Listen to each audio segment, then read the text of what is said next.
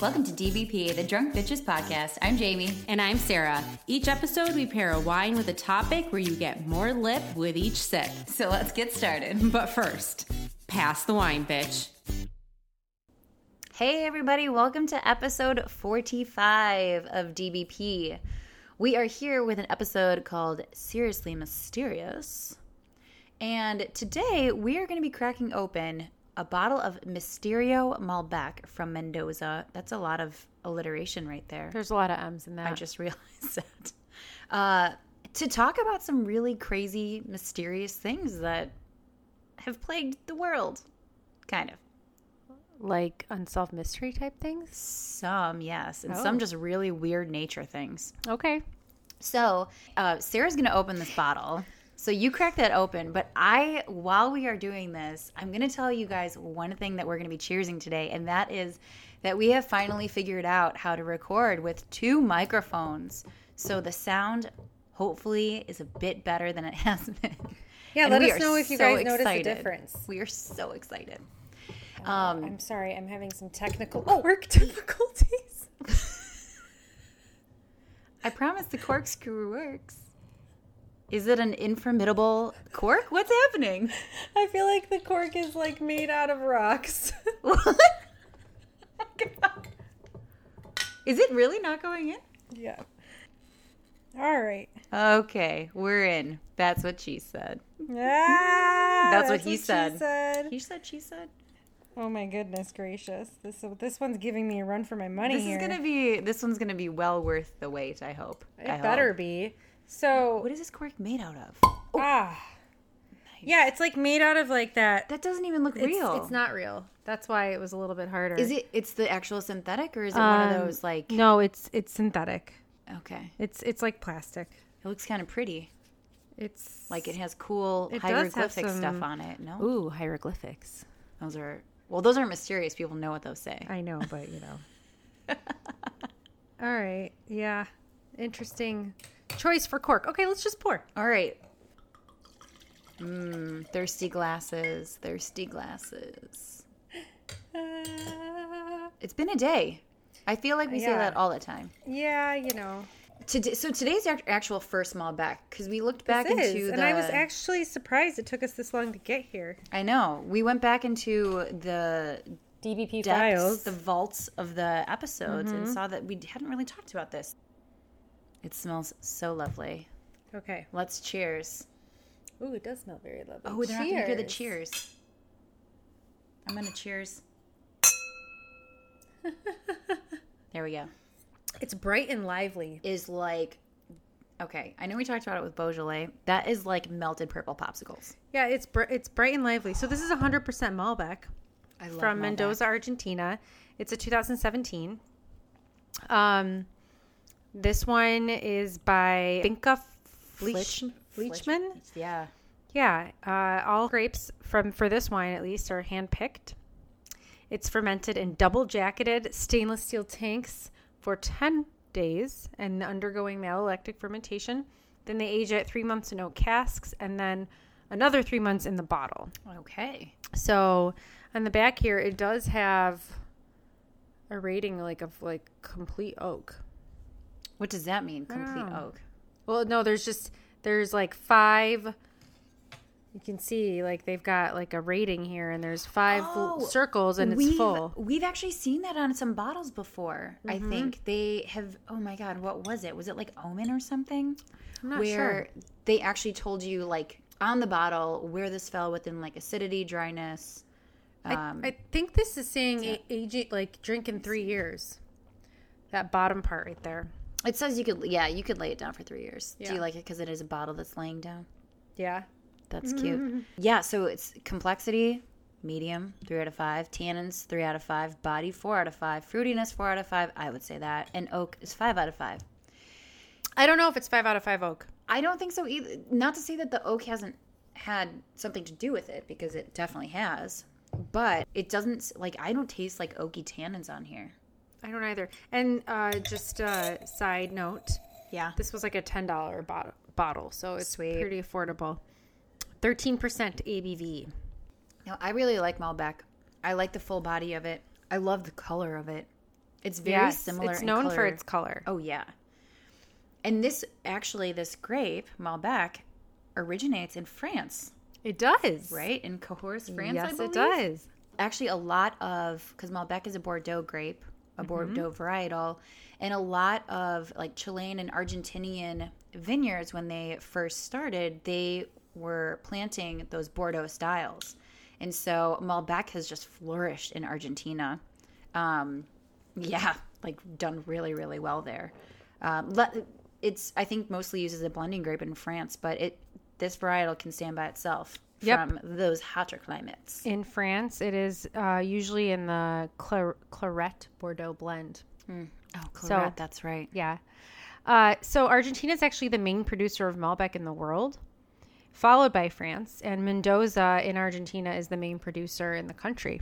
Did you know that Argentina just very recently started getting into the big good wine game? Because they used to make a lot of like crappy ass wines just to like to sell in bulk. Yeah. And only maybe within the last like 15 to 20 years is when they actually started saying, oh, wait, we actually have really good fruit and we can do a lot of really good things with it. And so they've started taking better care of their vines Yeah. and um, adopting new practices. And I believe in Argentina, they also, a lot of notable winemakers sort of partner with them to teach them some of their methods and techniques. But anyway, I digress. Well, uh, it was actually once called the black wines uh, of Cahors because of its intense color. So that's why I said the Oh. color. Yeah. But um, actually, it originally came from France, like you said, and it was brought to Argentina in 1852 by a French agronomist. That's a fun word. So Ar- the Argentinian government actually hired this guy to bring it in. oh, really? yeah. Um, Go government. I Maybe know. maybe government intervention sometimes is a good thing. Right. So Argentina is actually the only country to have original Malbec vines of true French heritage. And actually, even France doesn't have as much as they used to because this huge frost, they had this big frost year in 1956 and it killed off 75% of the crop in Bordeaux. Oh my god, So, um, that's rough. but Malbec does well in Argentina because it does well in broad temperature ranges, in clay or sandy soils, and these are found in the foot of the Andes Mountains. And I guess the higher elevation ones are the more, like you were saying, the more prestigious wines come from higher altitudes. Yeah. Uh, it is a thick skinned grape, so it needs more heat than Merlot or Cab. Yep. Not quite as sensitive to those very very hot Right. days. So that's And good. then the difference too between Argentina and Fran- French Malbec is that in Argentina the berries are smaller and they are in tighter clusters. really, Yes. I did not know that. Yeah. And there's several other names. Cote Yes, I knew is that. one of them. That's the original name. Mm-hmm. Auxerrois. Dude, didn't we drink that? We did. A Uh, Luxembourg so- wine was Ar- Auxerrois. So this is Auxerrois Noir. Mm-hmm. Uh, that is amazing. I feel like I read that one time and I was like, I don't believe it. yep. Definitely, I don't believe it. Um, and then Pressac is another one. Hmm. And that was mainly in Bordeaux, what it was known as. So Oh, all these different names, yeah. But it's most the biggest characteristic characteristic is its intense dark color. So Malbec can be kind of mysterious because you never know what name it's going to go by. Some alias, mm-hmm. perhaps. mm-hmm And it takes on different forms, I think, from where it's from. Totally. Uh, in you know it, whether or not you oak it or age it in oak, because then you're going to get different flavors.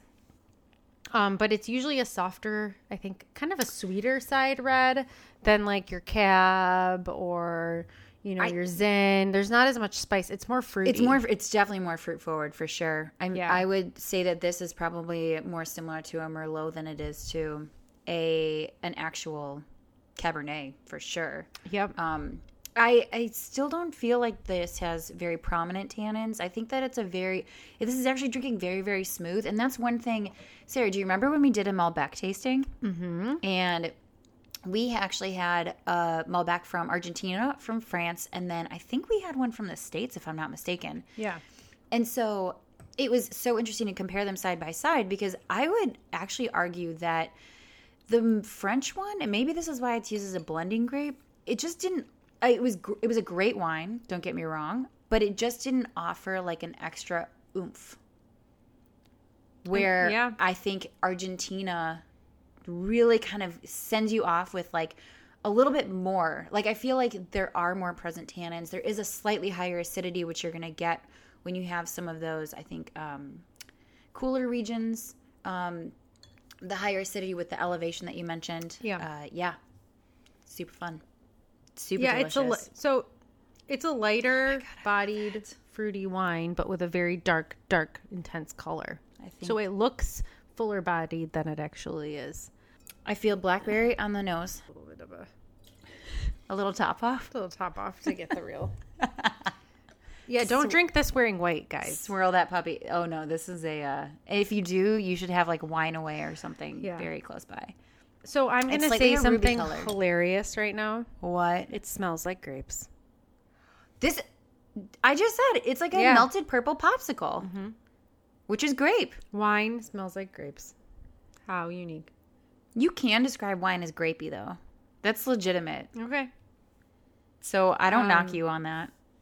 I'm getting like maybe pl- like a little bit of like I don't want to say plum, strawberry. Yeah, I feel a little bit brighter there. I still am feeling a bright. lot of It's blackberry very though. bright. I just yeah. No, I don't know if I'm getting that. Um.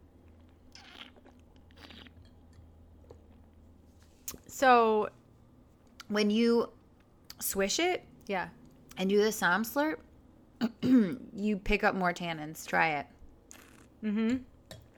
It like automatically just goes. Well, Malbec usually has like softer tannins. It's they're they're um It needs to be encouraged They're for not- the tannins yes. to wake up. yeah. There you go. Yeah. Um, so food food wise, this is I guess one of the only wines that's really good with blue cheese. Yes, Uh, and I'm so sorry I didn't put blue cheese I- I- out. whatever this cheese you have going on here is amazing. So don't apologize. Okay, all right. Um, It's camembert, it's everybody. it's Camembert. so delicious, guys. Uh, Trader Joe's. TJ's, you know it. Uh, so blue cheese really amps up the the flavor pairing. Um, other cheeses like provolone, I feel like doesn't go with wine well, and that's another one they suggest. That Really? Wine Folly does, yeah. Um, and Oh, then vegetables shoot. wise, uh, mushrooms is a big one, Okay, and I I could, could see, see, how the like umami with the fruitiness, Yes. and balancing. Yep. meat wise, I think you can pretty much do anything: steak, lamb, turkey, pork, chicken. I, I think you could do anything, Yeah. but f- it might not do so well with fish. Uh, Probably not unless you have like an actual like meteor fish. Like, would you Yeah. describe more? Like- is it is like a what's a meteor white fish? Like cod? like but something that's not fishy i think it would do okay Yeah. with like a tilapia that's too not- light. I think. No, I I don't don't, know. know. But you're right. it Um, doesn't have too much of a fishy stench. If you will. yeah and then other things like i guess mint is a huge like if you have a mint dish this is something that um, is recommended to pair with What about So- sage? sage as well and cumin so like all these interesting spices that maybe might be harder to pair with like blue cheese cumin mint sage rosemary well rosemary goes more with other things but all those things that maybe you have a hard time pairing with think malbec This sounds like Thanksgiving. Actually, Yes, it does Right? turkey with sage and you maybe have some lamb with some mint jelly or some shit i don't like this is the wine to pair with everything. Every single dish at your Mm-hmm. Thanksgiving meal. yeah people are usually having fish at thanksgiving right Not at my Thanksgiving. Um, you should avoid broccoli, Sounds right. greens, anything Bitter greens, sure. vinegary, What's a bitter green? like a kale, Like kale. Okay. Yeah. All right. Just need, just had to make sure. Mm-hmm. yeah, Swiss chard. I don't know that I've ever cooked with that. Yeah, it's good, but it's it is bitter. All right. Well, so we've I think that we've be- debunked a lot of things about Malbec. It is a delicious wine. This is one of my favorite wines. Malbec, really? Malbec. Wait, why don't I know this about you? I actually I don't know why you don't know this about me. I just drank a Malbec I was going the to other say, night. I feel like we're never buying Malbec, just We even never buy for Malbecs. us to drink for fun. I don't know that I have any Malbecs on my No, and I feel like when we go out, you you don't really order Malbec. I it could be because I drink a lot of Malbec. I love it. Yeah. Um, I'd say that that's one of the red wines that I really started drinking a lot. Like my parents always drank it, and actually, Okay. my mother-in-law drinks it a lot, and Okay. it's she always brings really good bottles too. So um, I really enjoy it, um, but I think maybe because I know that I have places where I will already expect to drink it, that I'm perhaps trying to stock up on other things that I wouldn't normally find at family functions I see. and gatherings. Maybe. I would say it's a middle of the road wine for me. Really? Yeah, I, I don't dislike it, but it's not my go-to. Okay. I, I think I like a little more complexity. Okay. But it's it's a very easy drinking wine. Like, if someone's like, "Oh, I only have a Malbec," I'll be like, "Okay, I'm good with that. All right. Pour me a glass. Pour me some." Pour me a good glass. Yeah. Now, glass. if they're like, "I only have Moscato," then I might be Uh, no. reaching for a beer. you, oh, Sarah reaches for a beer. Now we know what her limit is, guys. Hey, I love I love me some Moscato. I love me some Guinness, man. Oh yes, that's right. You like your full-bodied Guinness. I like my Guinness from the tap. That's Agreed. Yeah. it is phenomenal. okay. All right. So we are gonna talk. We're talking about like a lot of weird shit. There's just a lot of weird stuff in the news. There's a lot of like weird things that just don't have good explanations. There's no ra- reasoning or rationale for some things. There's no scientific explanations, or maybe they're just like kind of like unsolved mystery type of thing. yes. So we have a few smaller ones to just bite off a little bit as we enter and make our way approach uh, some more Serious, some more seriously seriously mysterious. mysterious things. Yeah. Uh, the first of which uh, is here in the states. It's in New Mexico. Oh, and, and can I and can I can I also say Yes. that some of this might be some conspiracy theory type stuff. Yes. So you we don't know. Dun dun dun. Yeah, you guys might end up looking some of this stuff on the internet because it's it's a I'm telling you, it's like a black hole once you start. Are you gonna fact? Are they? Are DB Peeps gonna fact check us? It's like um. Have you ever listened to Dax Shepard's uh, Armchair Expert? I have not. The last like half hour of every episode is him and this other girl, Monica, who's just sitting in the room the whole time they're recording this episode, and she just writes shit down and fact checks him for like the last half an hour. It's so funny, Wow. and I think it's kind of wonderful because they're like, "Oh yeah, that was totally wrong." We definitely experienced that after some of our episodes, and we're like, "Oh shit, we said that." That's Not not, often, right." guys. Not often. It's not often because we're because we're awesome. Cheers. We are awesome. Cheers. We are awesome. Everything is awesome. So, what's our first mystery? It's the Taos hum. What does that mean? I don't like that. It hurts my lips when I do that. uh, so there's a place in New Mexico, which I've actually been to. Weirdly, enough. Really? yeah. I went many many years ago with a former boyfriend. Um, it's Taos, New a Mexico. really. It's so random. It's I think I believe it's near Santa Fe. Okay. So we like drove through there to get to Santa Fe. Okay. Uh, there is a buzz that is heard on the horizon. I don't really know what that means, Okay. but it can be compared to the sound of a distant diesel engine. Is now, what does everybody say. hear this? No, no, no, no. I think it's only like two percent of the people who live there hear it. Is it live there or maybe go there? I don't recall hearing. I thought it was anything two percent really of the population. Okay, but like I guess Julia Roberts lives there. in Taos, Yeah. so random. that's that is really random. So Okay. only yeah, only two percent of the population. But how? I'm not sure. Okay, so so people can hear it it's, in their it's like a vibration, Yeah, but they can hear it from through their ears. right? But there are sound detection devices that cannot pick it up. How? Aren't our ears like perceiving? I'm not sure. Like, aren't there things that our ears cannot perceive? Again, this is, this is mysteries. I don't know. y- it makes no sense. So, it's no one knows what it's Nobody knows from. Hmm. So this is called the Taos hum, and nobody knows what it's from or why it's there. So Case open. hasn't this led to some suicides, depression? Well, people would go like stir crazy, don't they? Or not stir crazy, but they would go ape shit. Like, what tor- did torturous? So, I mean, people complain of headaches, dizziness, nausea, nosebleeds. Some people tear their houses apart because they want to find the sound.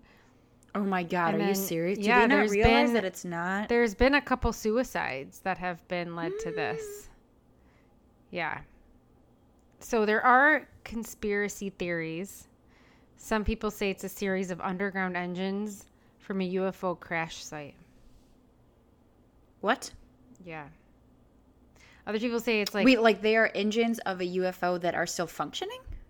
I have no idea. Huh.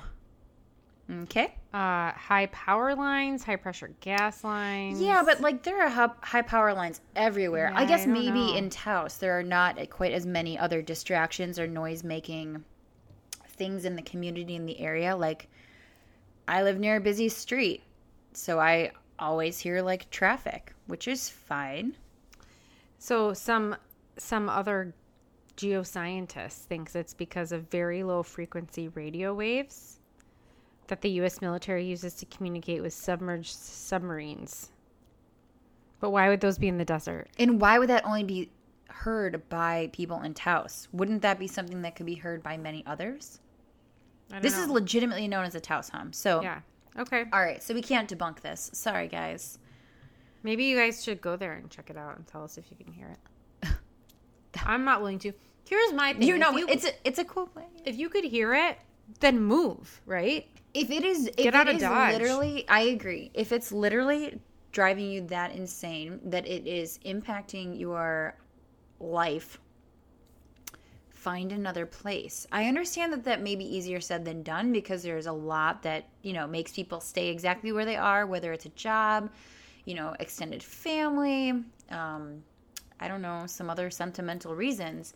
Don't you think? Like, I would think that that would be probably challenging, but almost like if you're literally feeling that bad, like maybe it's time to get out. I agree. Get out of Dodge.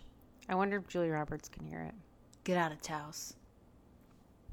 All right. Okay. Should Next we go one. more towards the Midwest ish? Southern? Arkansas That's Southern. is southern, man. Sorry. Yeah, I know. Okay. Sioux, Kansas. It should be called Sioux, Kansas because it's underneath Kansas. That's hilarious. I don't think it doesn't make sense. Um, okay. So, on New Year's Eve in 2010, the small town of Beebe, Arkansas. On New Year's Eve, 5,000 blackbirds freaked out and slammed into buildings, telephone poles, and trees, dying instantly. Can you imagine? I just literally- like 5,000 birds just falling from the what sky. time did this happen? Does it in say? 2010 on New Year's Eve. But what time of day? Oh, I'm not sure. But it must have been at night because they blamed it on fireworks. Oh, that's Uh, right. That's right. saying that this caused them to fly over the, all over the place, and the Arkansas officials said it would never happen again. Okay, how many places do we do fireworks? Has that ever happened? Yeah, I know. It doesn't make any sense. I do know somebody. Um, this is not a this is not a lie. It's not a fabrication. There are two people I went to high school with who are part of this organization in Chicago, who actually go around and pick up the birds that have flown into windows, who are dead, okay, and bring them into. There's an some organization that actually does research on them, and like I think there's like taxidermy shit too. We're getting into some creepy territory. It's here. a little weird. I mean, I'm glad that they're trying to provide a good resting place for these birds. Every time I see a dead bird on the road, I'm like, oh, I'm just half expecting it to just like wake up and flutter away. And then it doesn't, and it's dead. disturbing. It's dead. So, so they thought it was the 5,000. they well they thought it was the fireworks, so they banned fireworks for the next year. So in 2011 on New Year's Eve, no fireworks because they didn't want any mass bird casualties. Hold, but it please. happened again, the exact same Beebe? thing. Yes, and 200 birds died this time. But still, that was it's crazy. So there's all these people who have all these theories. Um, that it was an omen about the Mayan calendar, signaling the end of the world. which obviously we're in 2019 and we're still here. Um, Okay. But there's no explanations that have any made any sense, and it was. It hasn't happened since. I need a. I need a. still. Hang on. I need a moment of perspective, though. Like if it happened once, it would be super, super, super weird. But to happen again on the same night one year later, that is crazy. All right. Hang on one second. I'm hanging. I'm hanging, girl. So, I don't know, but I can tell you right now, Okay. I'd be totally freaked out. All right. So catch this. So I need. I needed to put a little bit of perspective here. Okay. So first of all, Beebe is like. I can't believe that's the name of a town. It's like 40 miles northeast of Little Rock. Okay. Okay. Just to kind of give a little proximity if anybody's aware Yeah. where Little Rock is. If not, check out a map. Number two, in the 2010 census, there were only, I'm going to ask you to guess, how many people were living in Beebe? 1,000. No.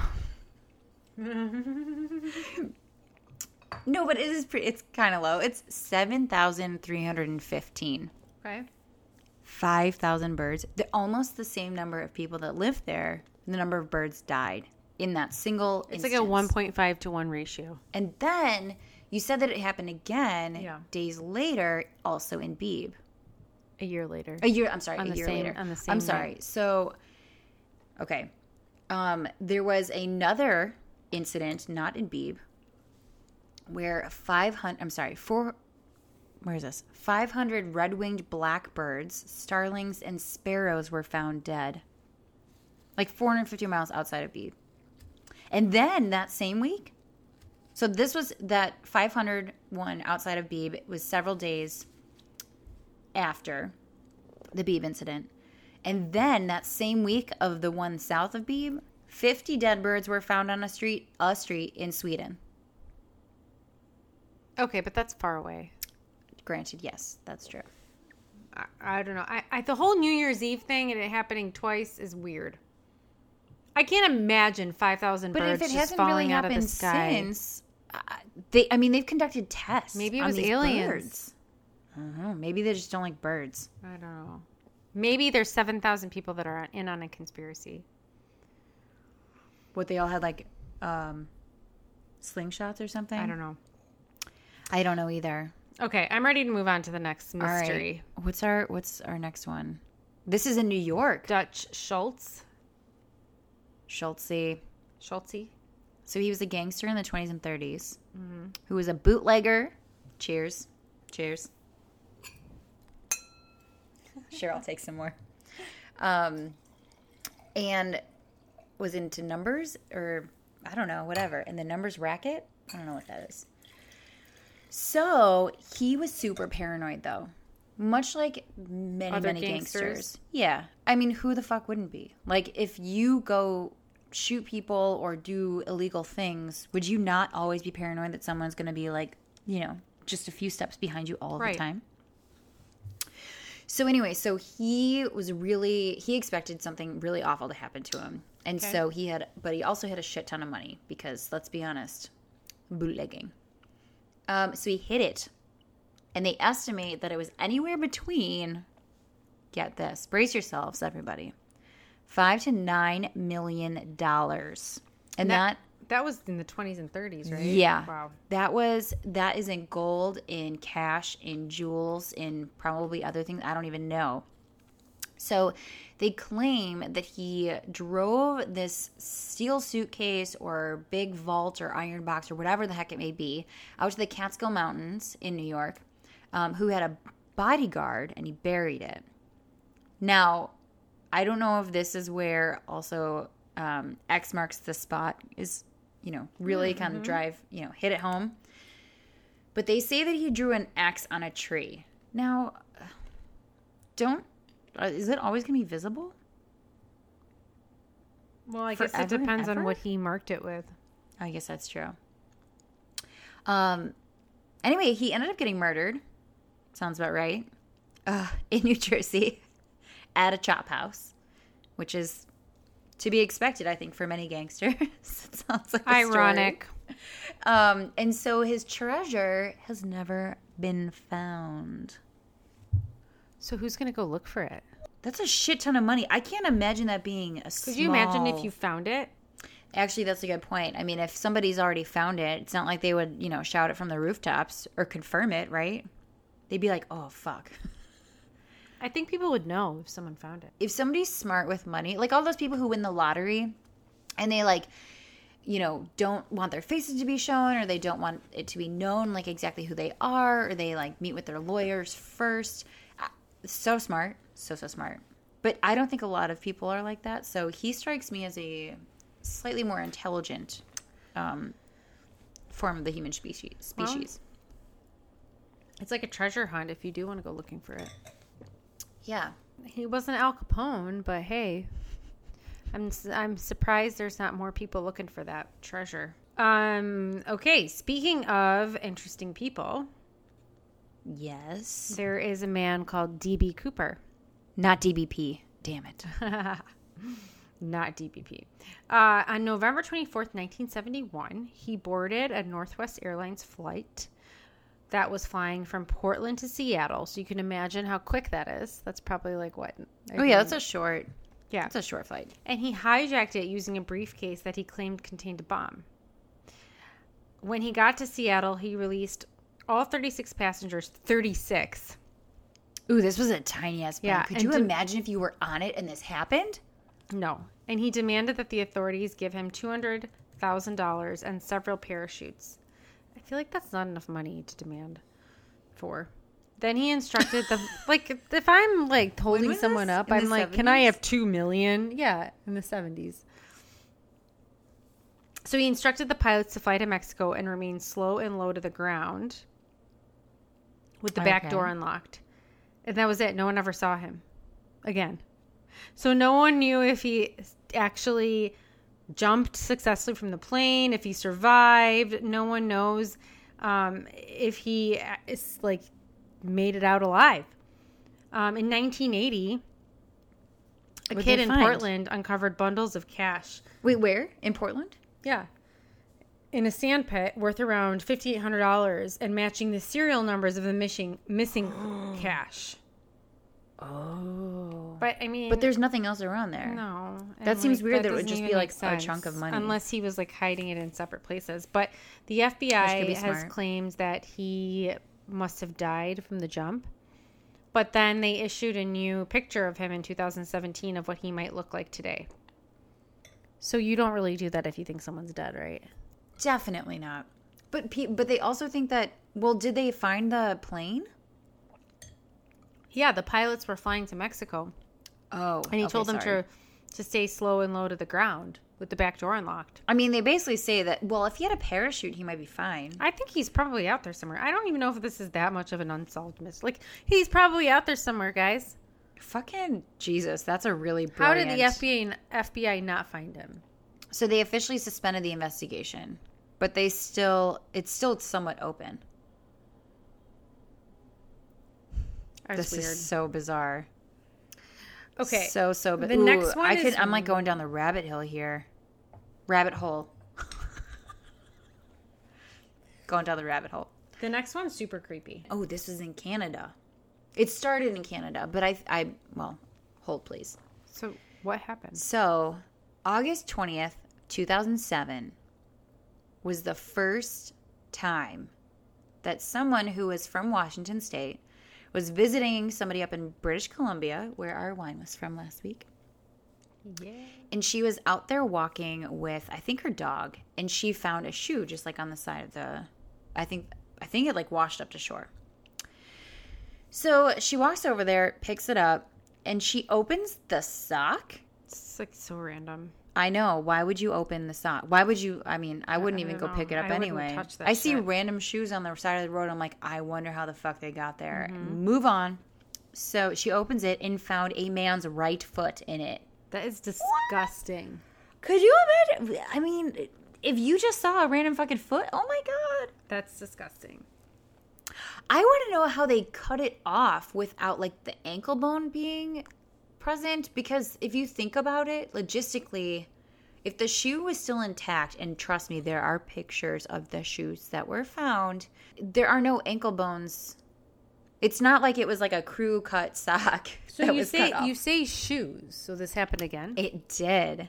So there are about 20 so far that have been discovered on the coast of the Salish Sea. So I think that this runs from um, British Columbia, Canada, and Washington. So it comes, or I'm sorry, British Columbia, Canada, and Washington. Okay. So as of 2012, only five feet have been identified. And they say the series of discoveries has been called almost beyond explanation, as no other body parts washed ashore along disgusting. the coast. So Now- did they find out? Didn't they find out who the first one was from? I think the first one was from, um, oh God, yes, they definitely did. Um, it was from someone who had been a missing person. They at least In India, right? I think so, yeah. They at least had identified like who the person was, but there's still no real explanation and I don't believe that they ever found the rest of the body of the other guy. He was just a missing person. But his prints or something must have been on file at that time. Unless he had his name written in the shoe, I don't know. Oh my god, that's disgusting. Are you I was like, are you looking at the pictures? Because that's that's pretty fucked up. How many people just like, like randomly picked up? You They have a map foot. where all the feet were found in British Columbia. There's a map. yeah. Are they congregated or are they spread out?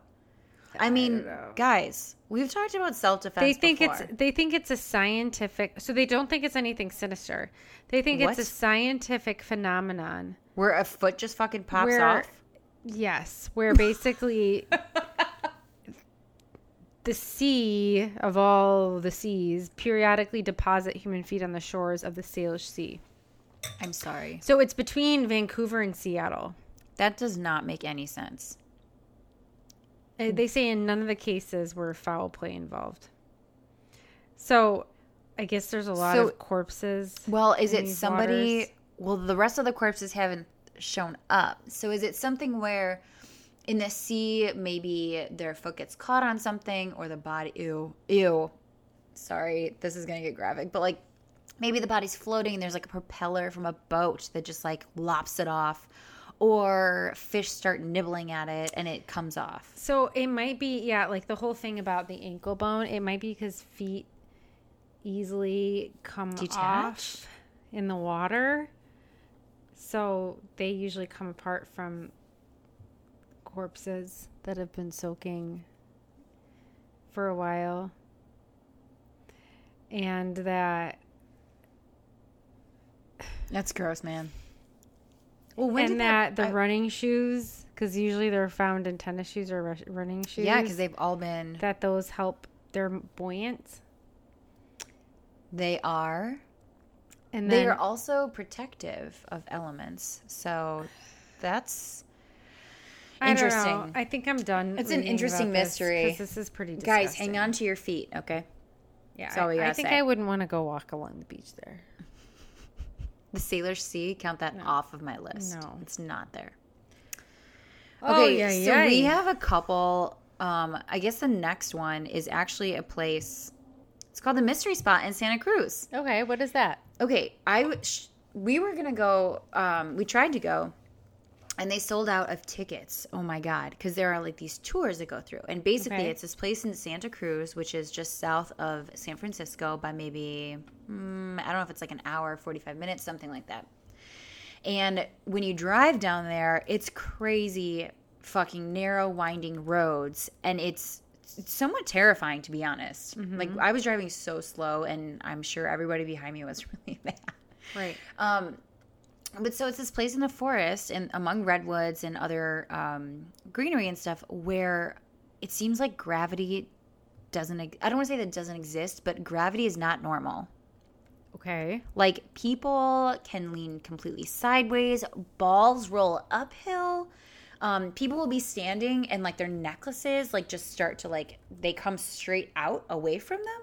Are you sure it's not like someone playing a joke on you with magnets? Uh, no, no, no. It's definitely not. It's definitely not magnets because they verified that. They checked that. Okay. So the mystery spot it has been around since 1939. So there's this guy George Prather, um, and he first discovered it. He was an electrician or mechanic, inventor, whatever, before he found this. He stumbled upon it.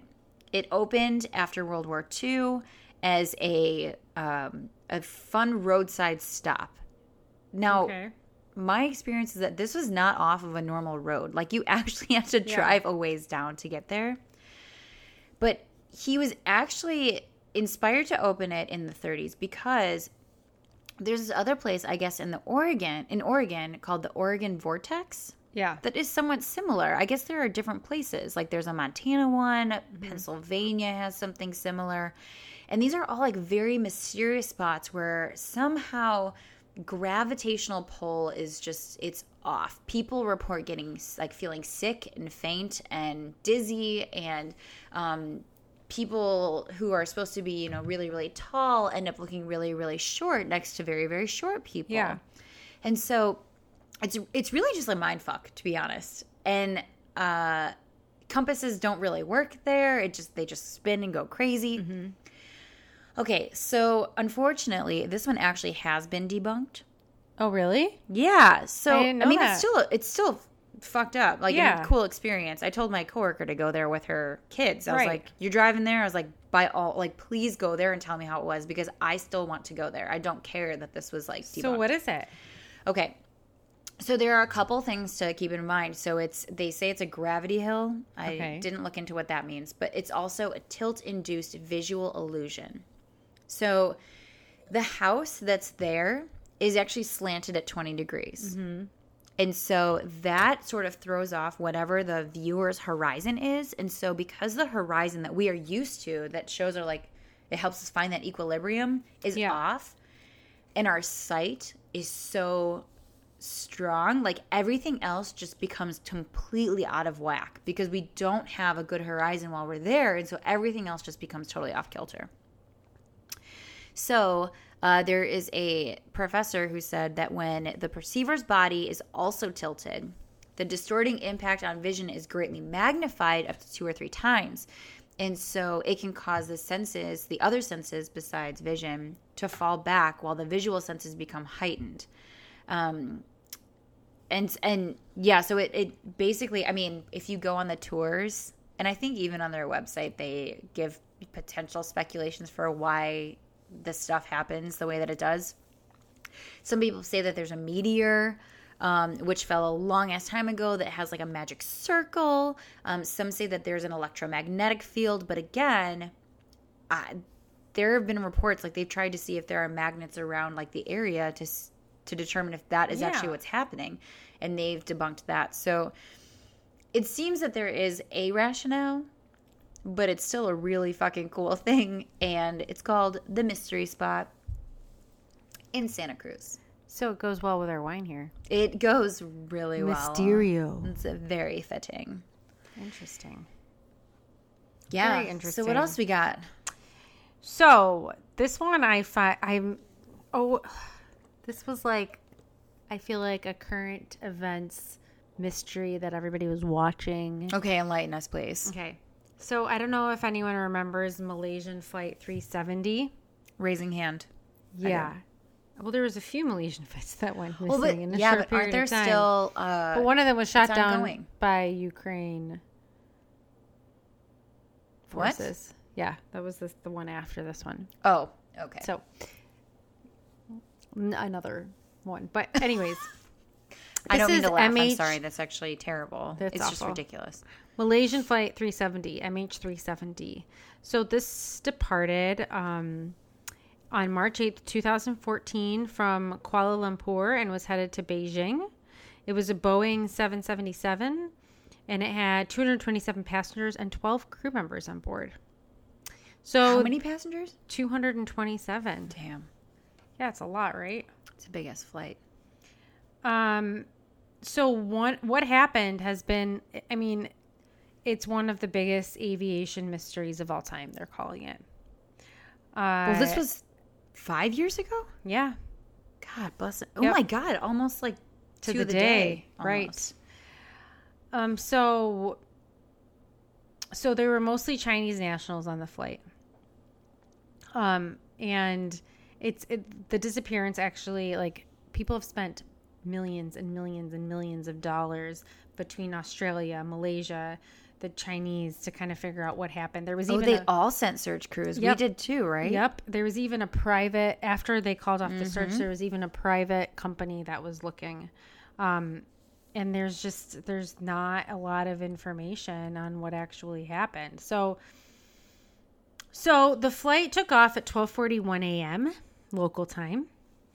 Um, and it transmitted its communication that it was at its cruising altitude at about 107 a.m. And then that was switched off. The last voice communication occurred at 1:19 a.m. What did they say? Wasn't it really weird? Um, I don't think so. I think it was normal. Um, and this was just uh, right before it was going to enter Vietnamese airspace. At 1:30 a.m., the Malaysian military and the civilian radar began tracking the plane as it turned around and then flew southwest over the Malay Peninsula. Then it turned northwest over the Strait of Malacca. Yeah, it was all over the place. Yep. It looked really weird. And at 2:22 a.m., the Malaysian military radar lost contact with it, and it was over the Andaman Sea. Um, there was a sat an Inmarsat satellite, which I'm not sure what that is. It's something. It's like in geostationary orbit orbit over the Indian Ocean, and mm-hmm. this received hourly signals from the flight and detected the plane for the final time at 8:11 a.m. So they determined that the flight had turned to the west shortly after the transponder was switched off. So that's where they were looking at first. But a week after the plane disappeared is when that in, Inmarsat contact, like that's when that was released. Uh-huh. And they could not find where the plane, plane was precisely. But it, they said it could be anywhere from the Indian Ocean southwest of Australia, stretching northward across Asia from Vietnam to Turkmenistan. So, like, basically, it could have been. it could have been anywhere. anywhere. Um, so they just searched and searched and searched, and they obviously said it was extremely unlikely that anyone on board survived. So they were ser- searching for wreckage. So, what are some of the con- the theories? I mean, I would So argue that the they're thing, no- conspiracy theories, yeah, because no debris was found for a long, long Dude, time. did you know somebody? There was a very recent, I mean, super recent um, thing that I just saw. God, what was that? I don't know if I was looking at CNN. I don't know where I was, but someone claims that they have a video of it crashing, like an actual video taken. And I'm like, how the fuck did you do that? Like, where did you take this from? But I don't know. That's like the newest thing. Mm-hmm. so I don't know. So What else? So there's a lot of theories. Before I get into that, they did find a piece of debris in 2015 on the French island of Reunion, which you is west French of the island? Yeah, which is west of the Indian Ocean. That was being searched by Australia. Wow. So they have found about 27 pieces of debris. in total okay so it's In not that they haven't found anything and they can they can um actually say definitively that this wreckage came from Yes. mh370 Yes. But they're saying that based on the wreckage, that the plane did not undergo undergo a controlled descent. So it hadn't been guided to water landing. which is something that's one of the theories is that like something happened and like someone the co-pilot had to Okay, so here, it down, so right? there's a lot of theories. There All was right. terrorist theories. oh my god all they- right give us number one theory number Okay, one There's a theory that it was so basically what happened to the second Malaysian plane that it was shot down. okay So that's one theory. Um, there is a particular engineer who has spent time, years looking at Google Earth, looking for the plane, and he claims that he's found the wreckage of the flight um, a few miles south of Round Island, which is in an area of the ocean that has not been searched by crews, apparently. wait. Um, he's checking google earth? Yeah, Google Earth can show a lot of shit, guys. I, I know that. There's like also these ones that like claim to show like murders and stuff. But hang on a second. Google earth does it update I didn't think that it did. So how can they expect? How can he expect it to show? I don't know. I mean, yeah, I think it does update. Really? Yeah. Oh, okay. So he claims he found wreckage of the flight um, riddled with bullet holes. And he's saying that U.S. officials are refusing to search the area and withholding information from the public because he thinks that our government is trying to hide out, hide why it was shot down. I'm having a hard time. Granted, I don't know that much about our armed forces and their locations, but I'm having a hard time. Well, there's also some Understanding that. theories that it was a terrorist type of attack and they didn't want a repeat of 9 11, and so that the U.S. government potentially Okay. did something. Okay. Um, Okay. there's also like a cyber hijacking theory saying that it could have been they have an onboard computer that was could have been that they say could be hacked and reprogrammed to fly, fly to a secret location Jeez, that is terrifying. because that that the plane may have been carrying sensitive material or personnel to Beijing and that people were trying to kidnap some people that were on the plane. what? Yeah. So basically remotely kidnapped by a hacker. And then a second hacker might have taken a remote controller to take it over. So they're saying Stop it. Okay. There's another reason why they think the Americans might not have wanted the plane to get to Beijing. There's like a U.S. naval base called Diego Garcia, Okay. and that Sounds like a bad actor's name. Yep. And that's like, but that's real. And that's where like the terrorists, they thought, oh, if it was jacked by a terrorist, that's where they were trying to go is this U.S. naval base. And so they're saying that the United States might have diverted the plane to stop it from getting there. I can't. They've actually like gone into some of the personal stories of some of the passengers on the plane, which I'm not going to get into, that support some of these theories. Really? Yes. They had some important, Yeah. some VIPs on the plane. Yeah. That's so. It's so sad. Yeah.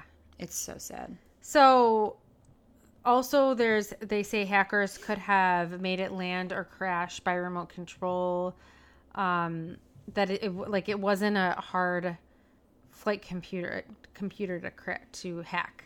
So interesting. So one of the most recent theories okay this is this could I, I guess this could happen that the plane suffered a sudden cabin depressuriz- depressurization that pretty much killed everybody on board Okay. except the co pilot, who flew on alone for hours before crashing the plane. So there the captain okay, there's an aviation expert, and I'm not even gonna get into names and stuff, but she believes that the captain was on a break at the time and the co-pilot was at the controls and that there was a sudden lack of oxygen that would have basically killed all the passengers and crew within 15 minutes. However, the co-pilot was insulated because he was in the cockpit. What? They have a separate. I guess so. And that he would have well, he still would have experienced it, but he wouldn't have died from it, but he would have had oxygen starvation. And then this would have led him to make a series of crazy decisions, explain explaining the erratic route before it lost contact, and then because everybody was dead, he just ditched it in the ocean. Hmm. Yeah, and because the passengers are all dead, Oh, that sucks. So that he's they like still would have alive, been- and then he's just like, "Well, fuck it. Everyone else is dead." well, he so would have been crazy because he had oxygen deprivation. Oh, okay. Yeah. All and right, so all all, right. the passengers were dead before they hit the water, so there was no chance of resuscitation. So that's the latest theory. Wow. I'm just hang on a second. So I'm I'm just playing on Google Earth for a minute. Also, there's some theories that the pilot wanted to create the world's greatest mystery. Shut the fuck up. Yeah, and that it was like a murder suicide. Okay. Actually, I feel like that's something that they talk about for a lot of things. But Uh, wait, hang on a second. Okay. I am playing on Google Earth, and I'm just telling you that this shit is not updated on a regular basis. But eventually it'll update. So if someone's looking at it in 2017, let's say, and the thing crashed in 2014, I am seeing something on here that I know should not be there for the last four years. I don't know. I don't know. So, Google Earth. Maybe you got some explaining to do. No, but I'm just know. saying that I'm not sure that that can necessarily be used as like a it's there, it's not there type of thing. I think you're right. It will eventually be updated, and I don't know how How frequently, long? but yeah, I don't know. I'm just saying I am doing my own investigations. Um, there's also another. I'm going to go to my final one. Okay. Another theory that North Korea was involved in the disappearance, and that it was a missile from North Korea. Um, because three days before the uh, plane disappeared, Yeah. North Korea almost took out a Chinese plane carrying 220 passengers. Shut up. on Chinese Southern Airlines. So they're saying potentially North Korea um, shot down the plane, or it was hijacked and diverted to North Korea because maybe they wanted a really, really big plane for like technology But purposes. the only thing though is that it doesn't explain like why it's not visible on any radars. Like why would that that's I think that's the biggest mystery of all is where the fuck did it go? well, then it could be we can get to the final theory here: Okay. an alien abduction. Okay. I mean, I have to say I don't think that we are the only beings that are in this universe. It's impossible that we are the only living creatures. Would you So, agree or the no? Malaysia, no, I agree. But the Malaysia's former prime minister believes the CIA is behind it because he thinks that the uh, Boeing, okay. the plane's maker, and Yep. certain government agencies can, can take control of commercial airlines if necessary, and that airplanes don't just disappear. Especially these days with all the powerful communication system, radio, satellite tracking. That is a fair question, and actually Mm-hmm. related to the very final mystery that we will talk about tonight. But I think that's, I mean, listen, actually, Boeing is under some major, it's in some major hot water right now. Are they? Yes, Oh, I didn't know that. because they've had two major crashes of these one types of planes. It's the Boeing 737 Max 8, Mm-hmm.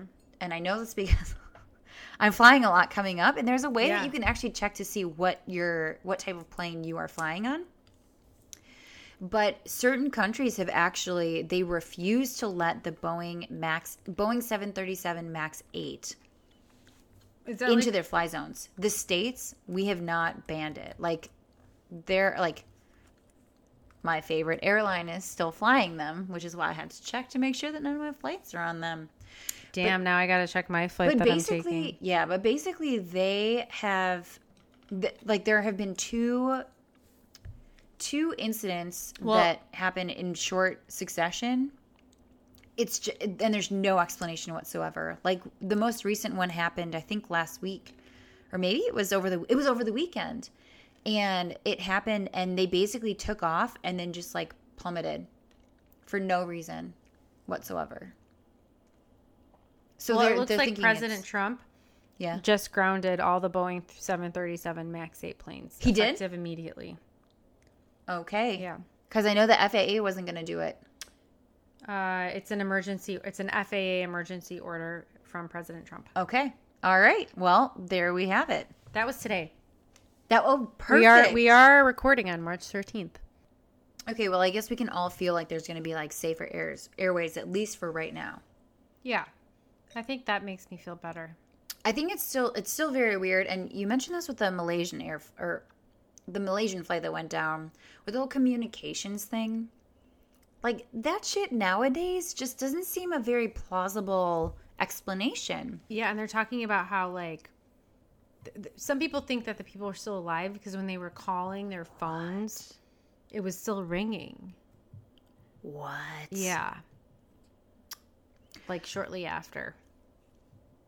Okay, but So- then maybe the whole thing that they lost that they lost um cognition, right? That they like passed out because of the air situation. Maybe that is actually plausible because their phones might still be working. Yeah, but your phones aren't going to be working up in the air. They're saying like after it supposedly crashed. Hmm. Yeah. Perplexing indeed. Yep. Indeed. Okay, so we don't have we don't have any um communication issues. Well, we have very few communication issues now, but back in the day, the final mystery, and I'm not getting into the, all the nitty gritty because I definitely like dug in deep for this, and I was like, holy shit. This- Amelia an- Earhart. yeah, I was going to say, is this another plane? It is another plane situation. Not that we should be like terrified of planes because I mean, who isn't by this at this point in time? Every time I'm on a plane, it's weird. However, Amelia Earhart was planning to fly across the entire world, transcontinental, transcontinental, transworld, whatever the fuck it's called. Fly literally around the world, and she was planning to do so flying around the equator. Now, in the research that I did, I found that she had done some test flights because the plane that she had was actually specially made for her and it was funded Wow. by I think it was Purdue University. Okay. And so this plane had very specific it had like an extra um, an extra large fuel tank so that they could hold more fuel and support them. It also had some additional um, I, I don't know, I think it was like bearings, like navigational things. Right. So she and her co-pilot and someone else, I think from the airline, had actually flown to Hawaii, and they had they encountered an issue, and so they had to they had to fix it there, and then they flew it back, and they had to fix it again, and then. Um, she started in California and then flew to Miami and then was like, "Oh hey guys, I'm just gonna start to travel the world. Uh, peace out. We'll see you later." Yeah. So she actually disappeared. She made it so freaking far. She was so close to being done. Like so, so close. I Yeah. can't remember how many thousands of miles of the trip that she had done at that point in time. But all of a sudden, shit went crazy. And part of the reason why I looked this up was because I thought that somehow Amelia Earhart was like associated with the Bermuda Triangle. Definitely not. Okay. Definitely not. so everything disappeared. And this also has some very interesting conspiracy theories where Okay. they say, you know, some say that she just went down in the water and they, you know, the search crews couldn't find anything and, Yeah. you know, whatever. Not, I don't say not a big deal, but like nothing really to write home about. Uh huh. I guess. However, there are some other very interesting insights or conspiracy theories. Uh-huh. Some claim that she was actually a spy Oh. and um, her plane was shot down because she was a spy. Okay. She was collecting data for the US government. On the flip side, some people think she was a spy for, I think, Japan. And they thought that she just lived in Japan. Um, another one is that they thought that she, so if you look at the flight trajectory and sort of, um, I will say the communications does come into play a little bit. So I guess she and her co pilot didn't know Morse code. Okay. Does that not? I mean, I find that completely ridiculous that they wouldn't know Morse code, Right. That they're relying solely on actual airwaves and radio frequencies. So their plane had been equipped with certain radio frequencies to um, talk to ships, but also other airlines and um, like TSA, not TSA, but like, you know, flight trackers and stuff like that. so the reports say that she could not hear anything coming in from the ships, which were supposed to be directing her towards the islands that she was supposed to land on All right. but they could hear her. And so she was like basically saying, running out of fuel, um, headed towards whatever. And so the thing is that they really have a difficult time trying to figure out like, was she on the right travel plan? Like maybe she was like really off base and decided because of the gas to circle back and try to hit up another island. Yeah. So they have found some wreckages. They have found some skeletal remains on certain islands. Um, I'm trying to. I think it's the Marshall Islands. I don't know why that's sticking in my head. Um, but that's exactly where she was supposed to land. Oh, Howland Island. That's what it's called. Okay. That's where she's supposed to land. And so she, so the length was close to the maximum range of the plane, which meant that she had to have a full tank in order to get there. And supposedly, this extra fuel tank was supposed to, you know, take into account like if there's like bad headwinds and if they encountered turbulence and, you know, various things. Um, some people think that they that she landed on a close island. Mm-hmm. And there is there there um, I guess they found some sort of um, what is it evidence that there was somebody inhabiting there, Okay. but they couldn't find the people. Interesting. Very weird, right? They also think that she was captured by the Japanese. Blah blah blah. Um, they believe that she was captured and or working for many different um, organiza- or different entities, different countries. There is also another one where they think that she survived and she moved up to like the East Coast and is just chilling out living. Why would she do that? I, I have no idea. She wanted a different identity. Okay. I don't know. Hmm. She seemed to be having a really fucking good life. Right. So I don't know. But that is, in fact, something that is unsolved as well. Interesting. All these airplanes. dun- yeah, well, I feel like everyone knows Amelia Earhart's like the mis- the mystery of mysteries, right? But I literally thought that she was like associated with the Bermu- Bermuda Triangle. I don't know why that in my mind because I was starting to look up like Bermuda Triangle stuff right here, and that is largely debated too. Yes, it is. I do know that. Yes. Wow. So, lots Wow. of mysteries. We're Lots so of mysteries. serious about mysterious things. but this is a good wine. This is a, Yeah. this is. I mean, I'm a little scared about you know regular daily living now. and travel. Well, if something ever happens to you, then some people will t- be talking about it, right? Uh, I guess so. I think we Um, should just drink wine and be happy. Let's just drink. I like this Malbec, man. Malbec and mysteries. Malbec and mysteries. You got it. Until next time, guys. Cheers, bitches. Cheers. Thanks so much for listening. If you like what you hear, please rate, review, and subscribe to our podcast on your favorite podcast listening platform to help spread the DBP word. Check out our website and blog at dbpcheers.com. And don't forget to follow us on Instagram at dbpcheers or on the Drunk Bitches Podcast Facebook page.